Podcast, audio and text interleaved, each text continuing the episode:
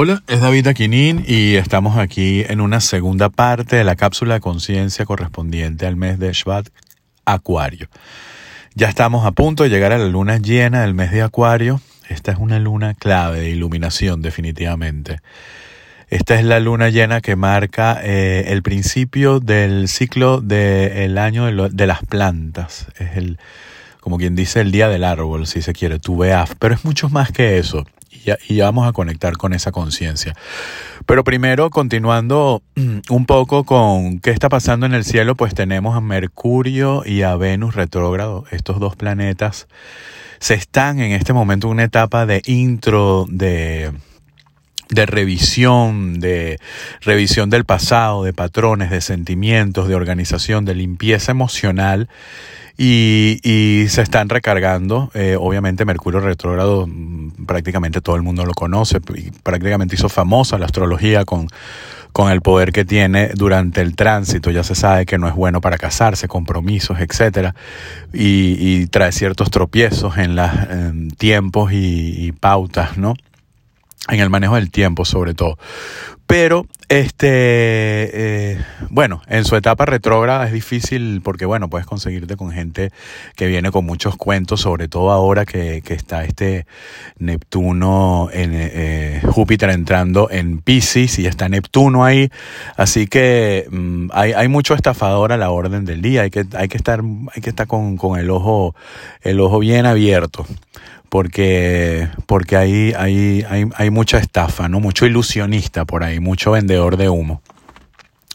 En el caso de Venus, obviamente, sobre todo Plutón, está Venus eh, eh, en Capricornio, está como ya las relaciones que definitivamente no, no tienen asidero, no tienen un norte o no tienen una misión de vida, una razón, razón de ser, o no hay verdad, eh, no hay espiritualidad, no hay pega, no hay hijos, no hay familia, pues van a caer.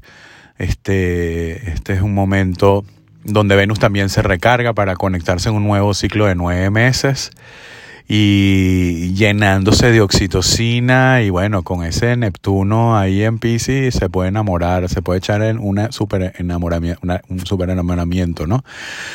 Eh, este, importante también, eh, los últimos grados de Plutón en Capricornio, este, recordando que el proceso, todo este proceso de coronavirus mmm, comenzó con la cuadratura Saturno-Plutón en Capricornio, mmm, también con una cuadratura con Neptuno, si no me equivoco, y, y, está en los últimos grados, y estos últimos grados hasta el 2023 va a seguir trayendo mmm, pruebas pruebas donde Urano en Tauro nos dicen que tienen que ver con la naturaleza, con la comida, con la alimentación, con el planeta donde vivimos. Urano tiene que ver con el cielo, hay tensión con el cielo, así que podría venir del cielo cualquier vaina, un asteroide un volcán, una, una, una, lluvia volcánica o un cohete o cualquier cosa de la naturaleza.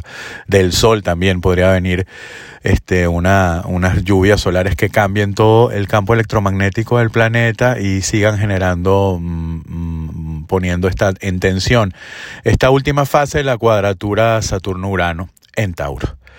Eh, ya generando por fin un cambio de conciencia y una relación mucho más inteligente mucho más íntima, un hipervínculo entre nosotros y el planeta, entrando ya el nodo en el nodo Tauro Escorpio, ya este 18, cambiando, entendiendo que el nodo, el cambio del nodo es un cambio de programa, a nivel de conciencia. Ahora vamos a tener el programa el Tauro Escorpio con Nodo Norte Tauro, así que algo vamos a tener que sanar porque Tauro es en, en, el mes de la sanación. Algo vamos a tener que conectar con la naturaleza, con las relaciones, con la inteligencia emocional.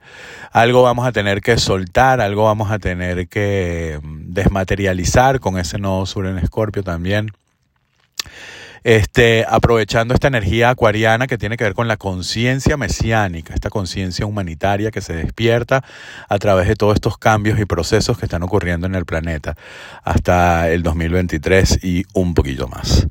Este, mmm, otra cosa importante que ocurre es esta luna llena, que para mí es clave, esta luna llena de acuario. Esta es una luna llena definitivamente de iluminación más con esa vuelta de Júpiter ahora este, ya entrando en Pisces, ¿no? Es una, una luna que nos conecta con el cielo, con el mundo espiritual, donde eh, comienza el ciclo del, del, mes de los árboles, del año de los árboles, Tuveaf. Y la Kabbalah, mm, para mí, la piedra filosofal de la Kabbalah tiene que ver mucho con, con, la energía de este ser. O sea, uno de los seres más importantes que tiene la Kabbalah o animales de poder es el árbol, que representa en sí todo lo que tiene que ver con la conciencia espiritual, que es la conexión del mundo espiritual, el, que es arriba, con la, la conexión del cielo con la tierra. Eso es lo que hace el árbol. Es un puente que conecta el cielo con la tierra, ¿no? El, desde su copa, sus, sus raíces, él conecta esos dos, esos dos mundos. Y esa conexión espiritual, cuando uno logra esa conexión entre el mundo espiritual y el mundo físico, uno logra la inmortalidad. Y si buscas cuál es el animal que más vive en el planeta, es el árbol. El árbol hay árboles de 9.000 años o más. Entonces, este, sí hay, eh, eso es lo que estamos buscando, mm, eso es lo que busca, mejor dicho, la Kabbalah, esa conciencia espiritual, es conectar con la inmortalidad a través de la conexión, mm, a, través de la conciencia de que tengo que mantener siempre la conexión entre esos dos mundos, como el árbol, pero con los pies sobre la tierra. Es importante tener los pies sobre la tierra porque ahora con este Neptuno, con este mm, Pisces, este Neptuno en Pisces, hay mucho, hay, hay, hay, mucho humo por ahí, ¿no? Es como entrar así en un sauna y puede uno perder un poco el norte. Eh, pero definitivamente es un momento de iluminación, es un momento donde mm, otra cosa que quería también referirme a la conciencia del árbol, todos los árboles están unidos, al igual que la conciencia de Acuario esa conciencia de unidad, de que todos somos uno, este, es precisamente lo que mm, los árboles nos enseñan porque ellos se unen a través de, son un solo ser que está unido a través de todas sus raíces. Todas las raíces de los árboles están unidas y forman un solo, un solo ser. Y eso, eso es importante, esa conexión también con el mundo espiritual y el mundo físico, ¿no? Donde ellos toman también su, su energía y su fuerza del mundo y su vida del mundo espiritual de la copa y la llevan hacia, hacia la tierra, hacia sus raíces, hacia el mundo físico. Así que bueno, esa, esa luna, super luna de iluminación y de conciencia, de inmortalidad, si se quiere, la vamos a tener este 17 de enero. Y bueno, tenemos que aprovecharla y mantenerla porque vienen, les digo, vienen momentos difíciles. El 2022 no es para nada una, este,